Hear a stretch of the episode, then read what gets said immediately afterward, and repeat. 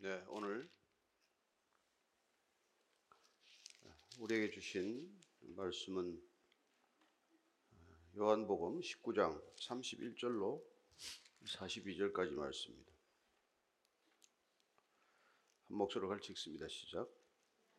이날은 준비일이라 유대인들은 그 안식일이 큰 날이므로 그 안식일에 시체들을 십자가에 두지 아니하려 하여 빌라도에게 그들의 다리를 꺾어 시체를 치워달라 하니 군인들이 가서 예수와 함께 못 박힌 첫째 사람과 또 그 다른 사람의 다리를 꺾고 예수께 이르러서는 이미 죽으신 것을 보고 다리를 꺾지 아니하고 그 중 한 군인이 창으로 옆구리를 찌르니 곧 피와 물이 나오더라. 이를 본 자가 증언하였으니 그 증언이 참이라. 그가 자기의 말하는 것이 참인 줄 알고 너희로 믿게 하려 함이니라. 이 일이 일어난 것은 그 뼈가 하나도 꺾이지 아니하리라 한 성경을 응하게 하려 함이라. 또 다른 성경에 그들이 그 찌른 자를 보리라 하였느니라. 아리마대 사람 요셉은 예수의 제자이나 유대인이 두려워 그것을 숨기더니 이 일 후에 빌라도에게 예수의 시체를 가져가기를 구하매 빌라도가 허락하는지라. 이에 가서 예수의 시체를 가져가니라. 일찍이 예수께 밤에 찾아왔던 니고데모도 모략과 침향 섞은 것을 백 리트라쯤 가지고 온지라. 이에 예수의 시체를 가져다가 유대인의 장례법대로 그 향품과 함께 세마포로 썼더라 예수께서 십자가에 못 박히신 곳에 동산이 있고 동산 안에 아직 사람을 장사한 일이 없는 새 무덤이 있는지라.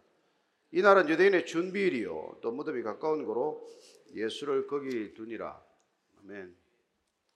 하나님 아버지.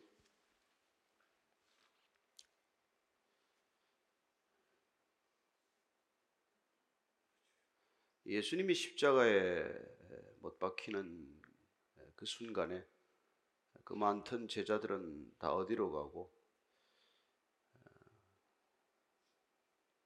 마리아 몇 사람 그들만 그 곁을 지켰는지 저희들은 참 이해하기가 쉽지 않습니다. 또 오늘 또 시신을 요구할 때도 제자들이 아니라 숨겨져 있던 제자들, 제자라고 생각해 본 적이 없는 사람들이 나와서 예수님 시신을 수습하는 것을 봅니다.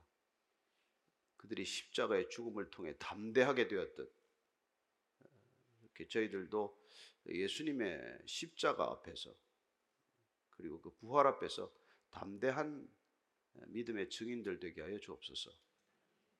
예수님 이름으로 기도합니다. 아멘. 예수님은 열두 제자 이외에도 제자가 많았죠. 70인을 따로 세워서 복음을 전하도록 내보내기도 했었고 또 이렇게 십자가를 지는 마지막 순간에 그 십자가 아래 이렇게 막달라 마리아라든지 글로바의 아내라든지 또 이런 여자들 누구도 제자로 별로 생각지 않았을 그분들이 또 옆에 지키고 있는 것을 봅니다. 그리고 오늘 또 다른 제자들이 등장하게 되죠. 그렇다면 과연 누가 제자인가? 예수님을 따르던 그 많은 무리들은 다 어디로 갔는가? 예수님 설교가 마음에 안 떠난 사람들도 많았습니다. 내 피를 마시고 내 살을 먹으라는 설교 듣고 마음에 받지 않아서 많은 사람들이 떠났어요. 또 어떤 사람들은 어, 그 예수님이 십자가형 언도를 받고 또 못 박으라고 하는 그런 사람들 함성에 그냥 함께 등을 돌렸던 사람도 있을 것입니다. 어쨌건 오늘 이 본문 말씀을 읽으면서 저와 여러분들은 왜 예수님을 따르고 있고 또 어떤 때 우리는 가끔 우리의 정체성을 숨기며 어떤 때 우리는 우리의 정체성, 그리스도인의 정체성을 드러내느냐 그걸 한번 잘 살펴보게 되기를 바랍니다. 31절입니다. 시작. 이날은 준비일이라 유대인들은 그 안식일이 큰 날이므로 그 안식일에 시체들을 십자가에 두지 아니하려 하여 빌라도에게 그들의 다리를 꺾어 시체를 치워 달라 하니 준비일 6월절 이제 준비하는 날이라는 뜻입니다. 근데 또 그 다음 날이 마침 안식일이었어요. 그러니까 6월절이 시작되는 날과 안식일이 겹친 거죠. 그래서 큰 안식일이다. 이렇게 표현하고 있습니다. 따라서 그 안식일을 잘 지키기 위해서 그들은 예수님을 십자가에 두지 않겠다. 십자가에 내려서 빨리 시체를 처리하겠다. 그 생각을 하기 시작한 것이죠. 그래서 지금 빌라도에게 다리를 꺾어서 시체를 치워달라 이런 또 부탁을 하게 됩니다. 원래 신명기 21장을 보면은 시체를 두지 않는 이유를 이렇게 말하고 있어요. 21장 22절 23절입니다. 사람이 만일 죽을 죄를 범함으로 내가 그를 죽여 나무 위에 달거든 그 시체를 나무 위에 밤새도록 두지 말고 그날에 장사하여 내 하나님 여호와께서 내게 기업으로 주시는 땅을 더럽히지 말라. 나무에 달린 자는 하나님께 저주를 받았음이니라. 로마인들과 유대인들이 달랐던 점 한 가지는 십자가형 처형을 받은 사람들에 대한 시신의 처리, 극형을 받은 사람들의 시체를 어떻게 처리하느냐에 따라서 조금씩 달랐던 것으로 알 수 있습니다. 십자가에 매달린 시신은 어, 하루 이틀, 길게는 사흘까지 숨이 끊어지지 않아서 극한 고통을 겪는 것을 일부러 보게 한 거죠. 오랫동안 그 고통스러운 모습을 봄으로써 어, 어떤 두려움을 느끼게 하는 게 목적이었다면 유대인들은 밤새 그걸 두지 않고 사체는 그 당일로 처리하는 것을 원칙으로 삼았던 것이죠. 왜냐하면 이미 나무에 달린 것 자체가 저주를 받았는데 밤새 달아둠으로써 또 땅을 더럽힐 것까지는 뭐 있냐 그런 거죠. 그걸 시체를 매달아 두면 뭐 독수리나 새나 무슨 또 이렇게 맹수들이 시신을 훼손하는 그렇게 내버려 둔 거란 말이죠. 그걸 하지 못하게 한 것입니다. 그래서 그들은 안식일을 제대로 맡겠다고 그리고 거룩한 유월절 음식을 제대로 먹겠다고 예수님의 시신을 빨리 처리하기 위해서 숨이 붙어 있으면 안 되니까 다리를 꺾어 달라고 부탁을 한 거예요. 다리를 꺾으면은 이 호흡하기 위해서 지탱하고 있던 다리에 힘이 빠지니까 빨리 질식사하게 해달라는 거란 말이에요. 그 유대인들은 보면 볼수록 참 이해하기가 어려운 사람들이에요. 본인들은 그 율법, 거룩한 율법을 지키기 위해서 사람의 생명을 빼앗는 일을 서슴지 않는다는 것입니다. 따라서 그 막강한 강력한 종교성에 감춰진 그들의 폭력성, 그 잔인성을 어떻게 설명을 하시겠습니까?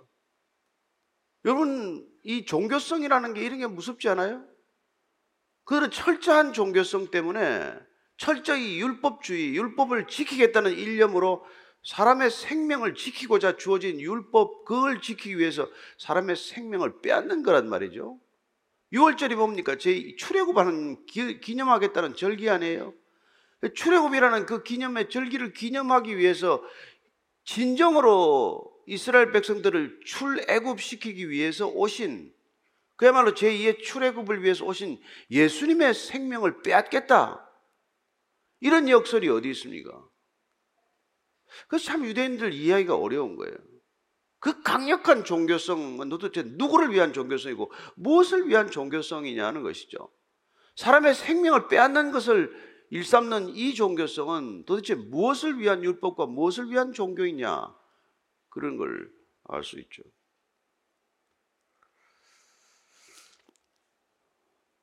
그래서 지금 군인들이 이제 그 지시를 하달받은 것입니다. 32절, 33절 34절까지입니다. 시작. 군인들이 가서 예수와 함께 못 박힌 첫째 사람과 그, 그 다른 사람의 다리를 꺾고 예수께 이르러서는 이미 죽으신 것을 보고 다리를 꺾지 아니하고 그중 한 군인이 창으로 옆구리를 찌르니 곧 피와 물이 나오더라.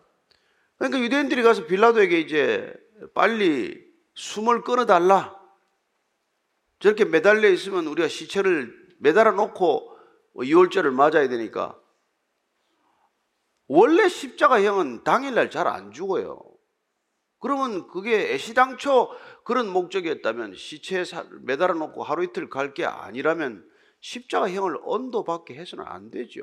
앞뒤가 안 맞는 얘기죠. 그래서 지금 빌라도에게 가서 그런 요청을 했더니 빌라도가 죄 패를 바꿔달라는 요청은 거절했지만 이 요청은 어떻게 보면은 어, 예수님이 십자가에서 고통을 겪는 시간을 줄여줄 수도 있겠다 생각을 했기 때문에 빌라도는 이 요청은 또 수락을 해요. 그 명령이 이제 사형 집행관들에게 하달되었겠죠. 그래서 시- 사형 집행관들이 가서 예수님 오른쪽 왼쪽에 있는 사형수부터 먼저 다리를 정강이 뼈를 부러뜨려서 이제 숨을 멈추게 하는 것이고 또 예수님한테 가봤더니 예수님이 이미 숨이 멎었어요. 되게 뭐 이 다른 연구 조사한 결과에 따르면은 열- 예수님이 12시에 유월절 제물을 잡기 시작하는 그 시간에 십자가에 오르시게 되고 십자가에 못 박혔고 정작 숨이 끊어진 시간은 오후 3시쯤으로 추정을 합니다. 그러니까 한 3시간 만에 숨을 거두신 것이죠. 그래서 가보니까 이미 숨을 거두었기 때문에 다리를 꺾을 필요가 없지요. 근데 한 군인이 그래도 살았나 죽었나 해서 확인하느라고 창으로 옆구리를 찔렀다고 되어 있습니다. 그랬더니 피와 물이 쏟아졌다고 되어 있어요. 다른 복음서에서는 이 사실을 기록하지 않습니다. 요한은 왜 유독 이 피와 물이 옆구리에서 쏟아졌다?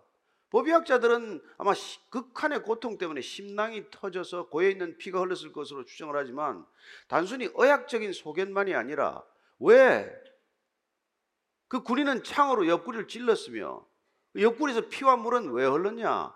이게 요한에게는 유독 중요한 관심사란 말이에요.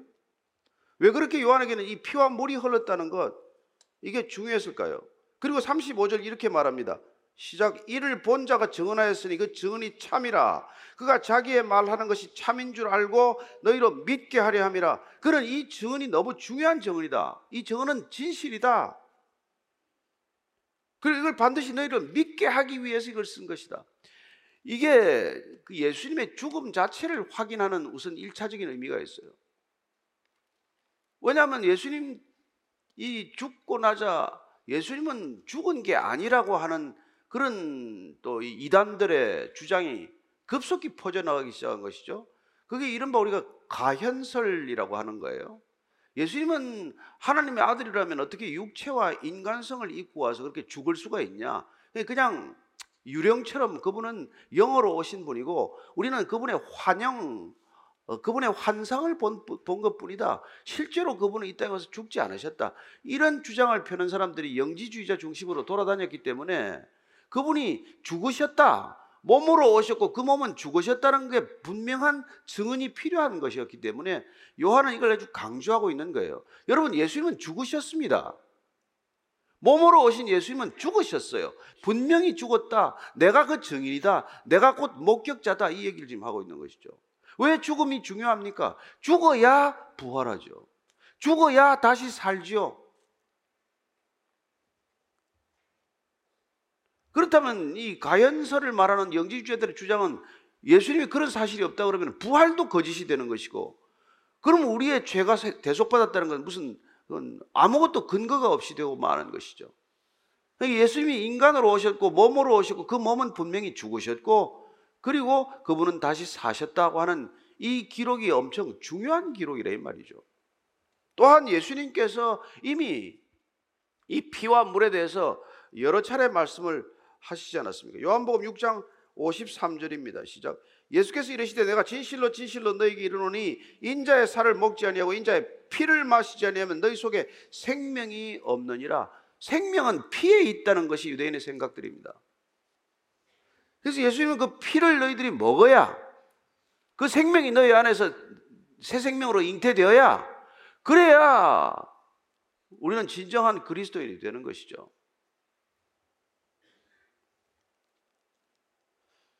예. 그래서 주님께서 성찬 때 또 이 얘기를 하시지 않습니까? 누가복음 22장 20절이에요. 시작.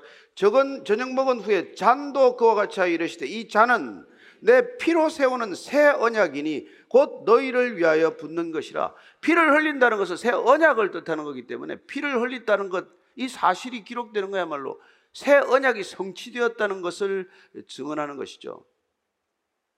그래서 요한은 나중에 요한 1서를 통해서 다시 한번 이걸 강조하게 됩니다. 피의 능력에 관한 것이죠. 요한 1서 1장 7절의 말씀 하반절입니다. 시작. 그 아들 예수의 피가 우리를 모든 죄에서 깨끗하게 하실 것이요. 그분의 피를 여러분들이 믿지 않으면은 우리가 죄에서 깨끗해지는 일은 일어나지 않습니다.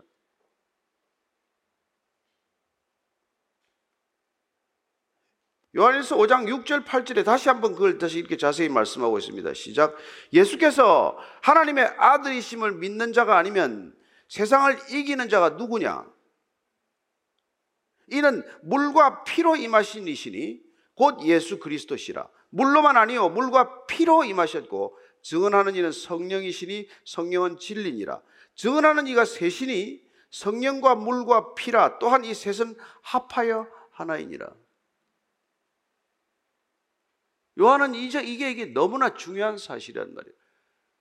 그래서 물을 쏟았다. 이것은 예, 정결케 했다. 세례를 뜻하는 것이요. 피를 흘렸다. 이것은 곧 죽음이고 그분의 죽음이 곧 우리의 삶 우리의 생명이 된다는 것이기 때문에 피와 물을 쏟으셨다. 이건 그분께서 쭉 살아서 말씀하셨던 것들이 이제 성취되기 시작했다는 것을 뜻한다. 그런 점에서 요한은 이걸 기록하는 게 너무나 중요한 기록이고 또 우리가 이 기록을 믿는 것 또한 너무나 중요한 믿음의 근거라고 하는 것이죠.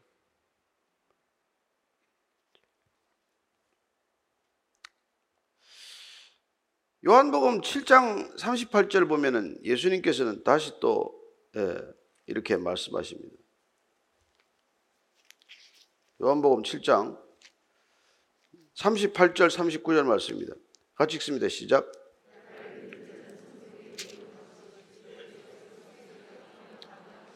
이는 그를 믿는 자들이 받을 성령을 가리켜 말씀하신 것이라. 예수께서 아직 영광을 받지 않으셨으므로 성령이 아직 그들에게 계시지 아니하시더라. 예수님께서는 니고데모에게도 내가 물과 성령으로 거듭나야 하겠다라고 말씀하셨고 예, 사마리아 우물가인에게도 내 배에서 생수의 강이 흐를 것이라고 말씀하셨고 그게 예, 영생하는 샘물이 될 것이라고 말씀하셨고 초막절에도 또한 내 배에서 생수의 강이 흐를 것이다라고 말씀하셨고 그래서 예수님께서는 그 물이 흐르는 것 자체를 예, 이미 생명이 흘러나오는 것이고 그분의 생명이 우리에게 주어질 때 우리는 비로소 진정한 그리스도인이 되는 거란 말이에요. 오늘 지금 요한은 그 때문에 이걸 지금 반복적으로 계속해서 어, 말씀하고 있는 것이죠. 예. 마지막으로 이게 한 번 더 하나 더 볼 텐데 12장 24절 말씀입니다. 시작. 내가 진실로 진실로 너에게 이르노니 하늘의 미리 땅에 떨어져 죽지 아니하면 하늘 그대로 고 죽으면 많은 열매를 맺느니라. 주님께서는 지금 죽으셔야 그러셔야 많은 열매를 맺을 수 있다는 것이죠. 오늘 예수님이 죽으심으로 숨겨져 있던 두 제자가 다시 등장하는 것을 보게 됩니다. 그렇습니다. 그분은 말씀대로 죽으셨고 말씀대로 그분의 물과 피는 우리에게 영생의 근거가 되는 것이고 우리는 진정한 믿음으로 그분의 그리스도인 제자된 삶을 살게 되는 것이죠. 따라서 예수님께서는 지금 하늘의 미랄로 죽는 것, 그 죽음이 진실하다는 것을 지금 이렇게 강조하고 있단 말이에요. 우리의 문제는 뭡니까? 안 죽는 거죠. 안 죽으려고 발부둥 치는 거죠. 그분은 죽으러 오셨고, 그분은 죽어서 우리에게 생명을 주셨고, 그분은 우리에게 죽으라고 부르셨는데, 우리는 안 죽기 위해서 그분을 따라간단 말이에요. 여러분, 그분을 따른다는 건 죽어야 우리가 부활한다는 뜻이고, 우리가 죽어야 영생한다는 뜻이고, 옛사람이 죽어야 새 사람이 거듭난다는 뜻 아닙니까? 그러니까 니고데모에게 말씀하셨듯이 우리가 죽지 아니하면 예? 거듭날 도리가 없는 것이죠. 오늘날 그리스도인의 문제는 뭡니까? 안 죽고 살려고 발부둥 치니까 예? 누가 죽으려고 이렇게 예배를 옵니까? 누가 죽었다는 걸 확인하기 위해서 이 자리에 예배 옵니까? 우리의 모든 문제는 그거란 말이죠. 살아도 그냥 산 게 아니라 시퍼렇게 살아가지고 예? 그러면 남을 힘들게 하는 사람, 남을 죽게 하는 사람이 되는 거란 말이에요. 그게 여러분 유대인들이다. 그분들이 제사장들이다. 그 사람들이 율법 학자들이고 서기관들이다. 이 사람들은 하나님보다도 자기 자신이 더 중요한 사람들이란 말이에요. 그래서 하나님을 못 박을 수 있는 사람들이에요. 그 사람들은 내 기득권을 지켜야 한다면 누구를 죽인들 못 죽이겠습니까? 내 자리를 차지하기 위해서라면 누군들 그 자리에서 그 사람을 끌어내리지 못하겠어요. 예수님은 우리의 신앙은 믿음은 죽음으로서 시작이 되는 것이다. 그분은 실제로 죽음으로써 많은 열매를 맺기 시작하고 있는 것이다. 예. 내가 죽어야 예, 열매를 맺게 될 것이라고 말씀하신 그대로 그분은 말씀 그대로 예, 지금 하고 계신 것이죠. 36절, 37절 말씀입니다. 시작. 이 일이 일어난 것은 그 뼈가 하나도 꺾이지 아니하리라 한 성경을 응하게 하려 함이라 또 다른 성경에 그들이 그 찌른 자를 보리라 했느니라. 계속해서 반복적으로 우리가 사도 요한이 기록한 요한 복음서를 따라가다 보면 예수님의 십자가 사건과 부활은 어느 것 하나 성경에 예언되지 않은 것 없고 성경의 예언이 말씀대로 성취된 사건이다. 이걸 반복적으로 기록하지 않습니까? 예컨대 뭐 가야바가 한 민족을 위하여 저 사람 죽어야 마땅하다라고 얘기한 건 자기 자신의 이익을 위해서 저 사람이 제거되어야 한다는 속셈을 가지고 얘기한 것이지만 그야말로 이스라엘 민족을 위해서 인류를 위해서 그분은 죽으셔야 한다, 들리셔야 한다. 예? 마치 구린 옷뱀이 모세가 든 장대에 걸려 들리듯 그분도 십자가에 들려야 그분은 많은 사람들을 생명으로 이끌게 될 것이다. 하는 것들이 성취된 사건이고 하다못해 그, 그분께서 다리가 꺾이지 않는 사건, 사람들이 그를 보고 애통해하는 사건, 이것조차도 다 성경에 기록된 것이고 기록된 그 말씀이 성취된 것이다. 이게 요한이 반복적으로 얘기하는 거란 말이에요. 따라서 우리는 그 말씀을 통해서 믿음으로 그분의 죽음과 부활에 동참하는 자가 되는 것이죠. 그 말씀이 이루어졌다면은 이 기록된 모든 말씀들이 이루어질 것임을 믿고 우리도 또한 그 말씀이 이루어지는 말씀의 성취 사건에 동참하는 자가 되기로 결정한 자들이 바로 그리스도인들이다. 이 얘기죠. 그래서 무슨 말씀이 또 이루어졌다는 것입니까? 예. 시편 말씀이 이루어졌다는 거예요. 그대로. 시편 34절 20절입니다. 시작. 그의 모든 뼈를 보호하시며 그 중에서 하나도 꺾이지 아니하도다. 뼈가 단순히 지금 로마 군인들이 아 돌아가셨구만 꺾을 필요가 없네라고 안 꺾었지만 그러나 뼈가 꺾이지 않는다는 것은 그분이 유월절 제물이기 때문에 뼈가 꺾여서는 안 되는 것을 성취하셨다. 그 요한이 얘기하는 거란 말이에요. 그래서 민수기 9장 12절을 보면 이렇게 되어 있어요. 시작. 아침까지 그것을 조금 더 남겨두지 말며 그 뼈를 하나도 꺾지 말아서 유월절 모든 율례대로 지킬 것이니라. 그분은 유월절 제물로 오셨기 때문에 유월절 제물을 잡을 때 희생 제물을 잡을 때 뼈를 꺾지 않듯 그분의 뼈는 꺾여서 안 된다는 거란 말이에요. 그래서 3시간 만에 십자가에서 숨졌지만은 그분께서 예상보다 너무 일찍 돌아가시는 바람에 뭐 뼈를 꺾을 필요가 없네 라고 인간은 결정하지만 그분의 뼈가 왜 꺾여서는 안 되냐? 왜 그분의 뼈를 다 지키셨나? 이런 것들이 성경이 이루어진 것이다. 그렇게 얘기하고 있는 것이죠. 또 한 가지 말씀은 예, 스가리아서 12장 10절 말씀이에요. 스가리아서 12장 10절 말씀. 같이 한번 읽겠습니다. 시작.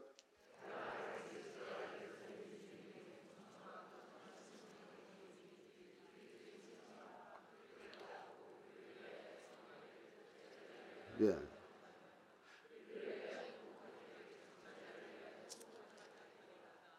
그 찌른 자를 보리라는 건 잠깐 나오는 말씀이지만은 그 찌른 자를 보게 된다는 이 말씀은 나중에 또 요한 계시록에 가면 계시록에서도 그를 찌른 자를 보리라는 말씀은 다시 한번 기록됩니다. 따라서 그 말씀 또한 창으로 찔린 예수님을 바라보는 자들, 그 모든 자들은 통곡하지만 두 부류의 사람이 있겠죠. 그를 바라보는 자 가운데는 야, 드디어 저 사람을 제거했네. 라고 심판을 받아야 할 사람들도 그를 바라볼 것이고, 또한 그분의 죽음을 애통해 하는 그분을 믿는 사람들도 그분을 바라보겠죠. 따라서 그분을 바라볼 것이다. 창에 찔린 그분을 바라보게 될 것이라고 하는 스가랴서 말씀 또한 이루어진 말씀이 되었다는 것이죠. 따라서 우리가 성경을 읽을 때 이 말씀이 허공에 떠 있는 말씀이 아니라 우리에게 주어진 이 말씀들과 언약들, 약속들은 반드시 지켜질 말씀이다. 예. 하나님 말씀은 살았고 운동력이 있어서 좌우의 날선 어떤 검보다도 예리해서 우리 영과 혼과 관절을 찔, 골수를 다 찔러 쪼갤 것이다. 그래서 성경을 읽는 우리는 우리 자신이 발가벗긴 듯 다 찢겨지듯 그렇게 다 드러나야 되는 존재가 되는 것이고 그래야 우리에게는 치유와 회복이 일어나는 것이고 거듭남을 경험하는 존재가 되는 것이죠. 성경이 응한 사건으로 그는 기록하고 있는 것입니다. 예수님께서 왜 피와 물을 쏟으셔야 하느냐? 그분의 피는 무슨 의미고 그분의 물은 어떤 의미가 있으며 그 피와 물이 없이는 어떻게 구원받을 수 없다는 건 왜 그분께서 말씀하신 그대로인지를 다 알려주고 있는 것이고 심지어 성경 말씀 하나도 이루어지지 않은 것 없이 그분께서 십자가에 오르지 않았고 십자가에서 말씀하시지 않았고 그리고 끝내 그분은 말씀을 다 성취하셨다. 그게 지금 요한이 남달리 다른 복음서 기자들과는 달리 이 기록을 하고 있는 것이죠.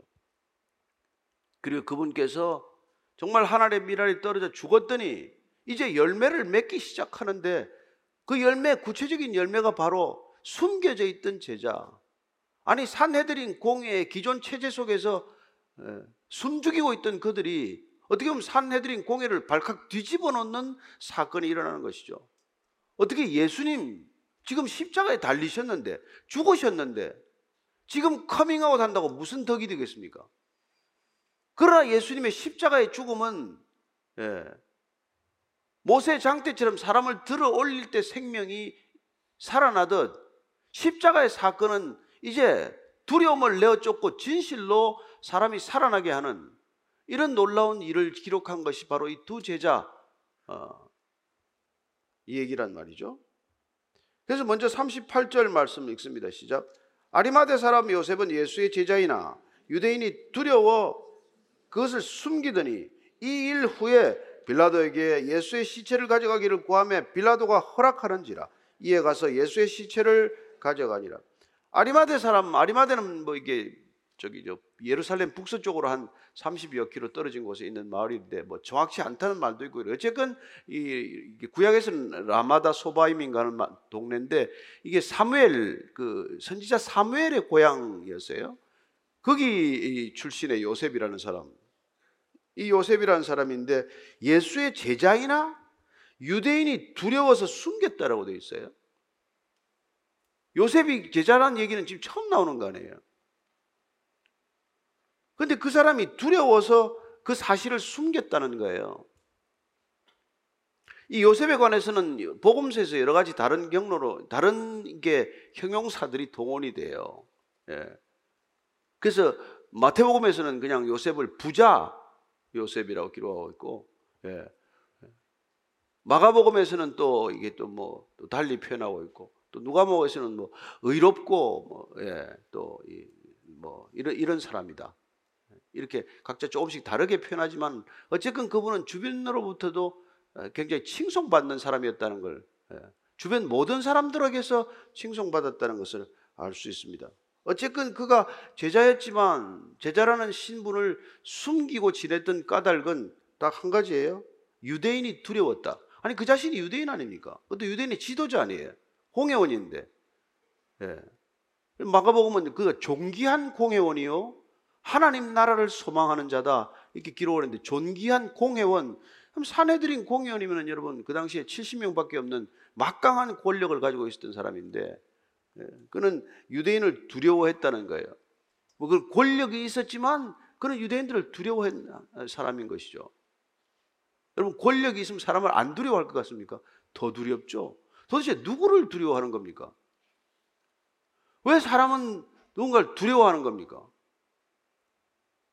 한번 여러분 두려움의 실체를 한번 들여다보십시오. 내가 당신을 두려워하는데 당신을 두려워하는 겁니까? 아니면 두려워하는 그 사람으로 인해서 내가 불이익을 받거나 손해를 당하거나 내가 가지고 있는 것들을 빼앗기거나 내 지위가 변화되거나 하는 나 자신의 모습이 두려운 겁니까?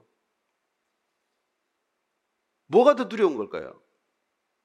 나를 두렵게 하는 그 사람이 두려운 겁니까? 아니면 그 사람이 나를 바꾸어 놓아서 이런저런 불이익 때문에 내가 사람 모양이 모양 같지 않은 모습으로 변하는 꼴이 두려워서 두려운 겁니까? 대부분 여러분 내가 그 사람을 두려워하는 게 아니라 사실은 내가 나를 더 두려워가 있는 거예요. 내가 나를 두려워하는 그 나는 전혀 실상이 아닌 허상의 나란 말이에요. 그래서 인간의 두려움은 실체가 없는 거예요, 사실은. 죽음이 두렵다, 죽음이 두렵다는데 뭐가 두렵죠? 내가 지금 여기 서 있다가 시체가 되는 게 두렵다는 거 아닙니까? 내가 이렇게 멀쩡하게 서 있지만은 화로에 들어가서 시체가 시신이 태워지는 게 두렵다는 거 아닙니까? 예수님께서 그게 허상이라는 걸 말씀해 주신 거란 말이에요. 구원이라는 건. 내가 그렇게 애지중지 붙들고 있는 내 자신이 허상이라는 것. 그걸 인간은 다 두려워하는 거란 말이에요.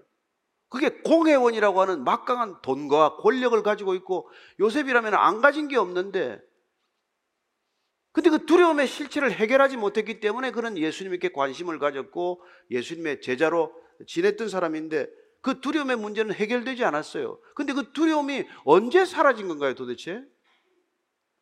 예수님의 십자가 앞에서 사라지는 걸 경험한 것이죠. 성경은 두려움을 예, 해결하는 방법을 우리가 잠언서에서 이렇게 말씀하고 있지 않습니까? 우리 잠언서 봤지만 14장 26절 27절의 시작. 여호와를 경외하는 자에게는 견고한 의뢰가 있나니 그 자녀들에게 피난처가 있으리라. 여호와를 경외하는 것은 생명의 세민이 사망의 그물에서 벗어나게 하느니라. 여호와를 경외하는 것 경외는 기본적으로 두려움이에요.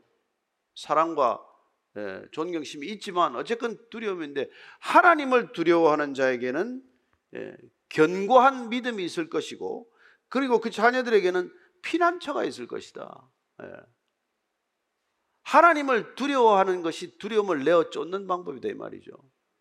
하나님을 두려워할 때 진실로 인간은 사람을 두려워하지 않게 된다 이 말이죠. 그리고 하나님을 경외하는 것이 생명의 셈이다. 우리는 하나님을 경외하는 것으로부터 우리의 생명이 흘러나오는 사람들이다. 그리고 죽음의 그물에서 벗어나는 것이다. 라고 말합니다. 저는 여러분들이 여호와를 경외하기 때문에 죽음의 그물에서 벗어났다는 것을 선언할 수 있게 되기를 바랍니다. 그리고 여호와를 경외하기 때문에 나는 사람이 두렵지 않습니다. 사람을 경멸하거나 내리 깔아보는 거 아니에요. 사람이 두렵지 않다. 여러분, 사람이 두렵지 않아야 무슨 회사 근무를 하든지 사업을 하든지 할 거 아닙니까?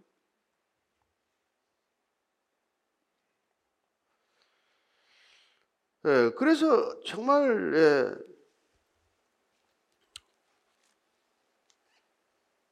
그래서 지금, 아니, 그토록 모든 것을 가져도 두려워하던 사람이 유대인의 공회원이면서도 유대인들을 두려워하던 아리마대 요셉이 무슨 일이 일어나든지 지금 이 시점은 예수님이 지금 십자가에서 죽었기 때문에 내가 커밍아웃 한다고 해서 하나도 득될 게 없잖아요. 조용히 있으면 되지. 가서 무슨 시신을 달라 이런 일을 할 이유가 없잖아요. 아, 예수님 드디어 떠나셨네. 참 귀하신 분인데. 그러나 그는 비로소 두려움에서 벗어나게 되었다는 거예요. 여러분 십자가는 저와 여러분들의 두려움을 근원적으로 빼앗아가는 하나님의 놀라운 선물이라는 것을 우리가 알게 된다는 것이죠. 그 갑자기 요셉이 빌라도를 찾아간 거예요. 공회원급이니까 가니까 빌라도도 어렵죠. 시체를 주십시오. 당돌하게 요구했다고 되어 있어요. 네, 당돌하다는 게 뭡니까? 이게 이게 마가복음 15장 43절 이렇게 되어 있어 시작. 아리마대 사람 요셉이 와서 당돌이 빌라도에게 들어가 예수의 시체를 달라 하니 이 사람은 존경받는 공의원이요 하나님의 나라를 기다리는 자. 여러분 이 지금 와가지고 이게 대담하게 달라 그러는 거예요. 아니 이 사람이 누가 지금 못 박았습니까? 공회원들이 못 박았지 않습니까? 대제사장하고 모든 이 유대인들이 지금 못 박았는데 공회원 회원 한 사람이 와가지고 시체를 내가 내려달라고 하니까 이게 얼마나 놀랄 일입니까? 이 사람이 비로소 커밍 아웃 했다는 겁니다. 다 숨었을 때 아무 이익도 없는데 모두가 위기를 피해서 달아났는데 유독 이분은 커밍아웃을 했는데 이때는 뭡니까? 모든 것을 다 버릴 각오를 하고 커밍아웃 한 거예요. 공회원, 부자, 존경, 많은 사람들의 인정, 그걸 다 버릴 각오로 이분은 커밍아웃 한 겁니다. 요새 커밍아웃이 잘못 자꾸 쓰여져 가지고 커밍아웃 해서 안 될 사람들이 다 커밍아웃 해 가지고 아니 숨어 있어야 될 사람이고 부끄러워해야 될 사람들 전부 다 커밍아웃 해가지고 다 대낮에 얼굴 들고 소리 지르고 다니고 정작 본인의 신분을 밝혀도 아무 문제가 없는 참된 신앙인들은 그냥 쥐 죽은 듯이 살아가야 되는 세상이 되고 말았어요. 근데 오늘 이 요셉의 얘기를 읽으면서 우리는 이 시대가 정말로 다시 커밍아웃 해야 될 시대라는 것을 말씀해 주고 있는 것이죠. 그리고 그 커밍아웃은 저와 여러분들이 가진 모든 것을 다 잃을 각오가 되어 있어야 할 수 있는 일이란 말이에요. 그래서 가진 것이 많은 사람들은 커밍아웃이 안 된단 말이에요. 지켜야 될 게 많으면 커밍아웃이 안 된단 말이에요.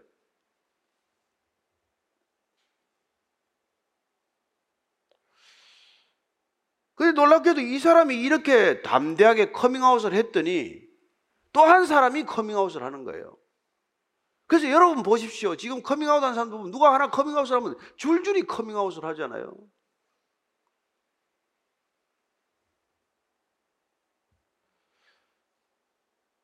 그래서 지금 이 요셉의 담대한 커밍아웃이 니고데모라고 하는 또 한 사람, 또 다른 공회원의 커밍아웃을 불러왔다. 그 얘기를 하면. 그리고 저와 여러분들이 이 시대도 내가 그리스도인이라고 당당하게 얘기할 수 있다면 누군가에게 그런 영향을 끼칠 것이라는 것을 믿으시기 바랍니다. 그게 그리스도인이 살아가는 방식이요, 살아가는 목적이에요. 그분이 십자가에서 돌아가신 것이 저와 여러분 때문이라는 것이 사실이라면 우리가 무엇을 희생한들 그게 아깝다고 말할 수 있겠냐? 그게 뭐 선교사의 얘기 아닙니까? 시티 스타드에. 우리는 뭘 지키기 위해서 그리스도인이라는 신분마저 우리가 조심스럽게 가려야 하느냐 이 말이죠. 그래서 지금 39절 40절 이 니고데모의 커밍아웃을 이렇게 기록하고 있습니다. 시작. 일찍이 예수께 밤에 찾아왔던 니고데모도 몰약과 침향 섞은 것을 100리트라쯤 가지고 온지라. 이 예수의 시체를 가져다가 유대인의 장례법대로 그 향품과 함께 세마포로 쌌더라. 밤에 몰래 찾아왔었죠. 그리고 거듭나야 한단 말을 알아듣지도 못했죠. 어떻게 어머니 모태 다시 들어가라는 얘기입니까? 그랬던 니고데모지만은 그는 끊임없이 예수님을 생각했고 예수님의 말씀을 전해 들었을 것이고 그리고 그는 어느 날 공회에서 예수님을 위해서 잠시 변호하는 발언을 하게 돼요. 그죠? 예. 그게 저기 예수님 체포해 가지고 오라는 거 막 시끄럽게 할 때 그가 그렇게 하지 않았습니까? 요한복음 7장 50절 51절이에요. 그는 이렇게 그때 말했을 시작. 그 중에 한 사람 곧 전에 예수께 왔던 니고데모가 그들에게 말하되 우리 율법은 사람의 말을 듣고 그 행한 것을 알기 전에 심판하느냐? 그래서 그는 그때 이 전 공회원들을 향해서 예수님의 체포가 부당하다는 것을 잠시 얘기했던 사람이에요. 그러나 그도 거기까지였단 말이죠. 더 이상 그가 예수님의 제자라는 것을 당당히 밝히기는 어려웠던 그런 사정이라는 것을 알 수 있습니다. 그러나 이제 요셉 때문에 그는 이제 모략과 침향 섞은 것을 100리트라쯤 가져왔대. 어마어마한 양이죠. 37kg이라는데 이게 왕을 이렇게 제사할 때 왕의 장례식 때 치를 때 썼던 양 정도가 된다고 해요. 우리가 마리아가 향유 옥합을 깨뜨린 게 뭐 순전한 나드 한 근을 깨뜨렸다고 하지 않습니까? 한 근이면 우리가 뭐 대개나 한 2, 300g이지만은 옛날 근수로 따져도 600g 정도 아니에요. 37kg면 얼마나 큰 양입니까? 그 모든 향유를 니고데모가 왕의 장례식처럼 치러드리고 싶다. 그런 마음으로 가지고 왔다는 거예요. 그래서 이된 장례법대로 그 향품과 함께 세마포로 쌌더라. 자, 보십시오. 유대인들은 예수님을 십자가에 못 박기 위해서 우리는 가이사 외에는 왕이 없습니다.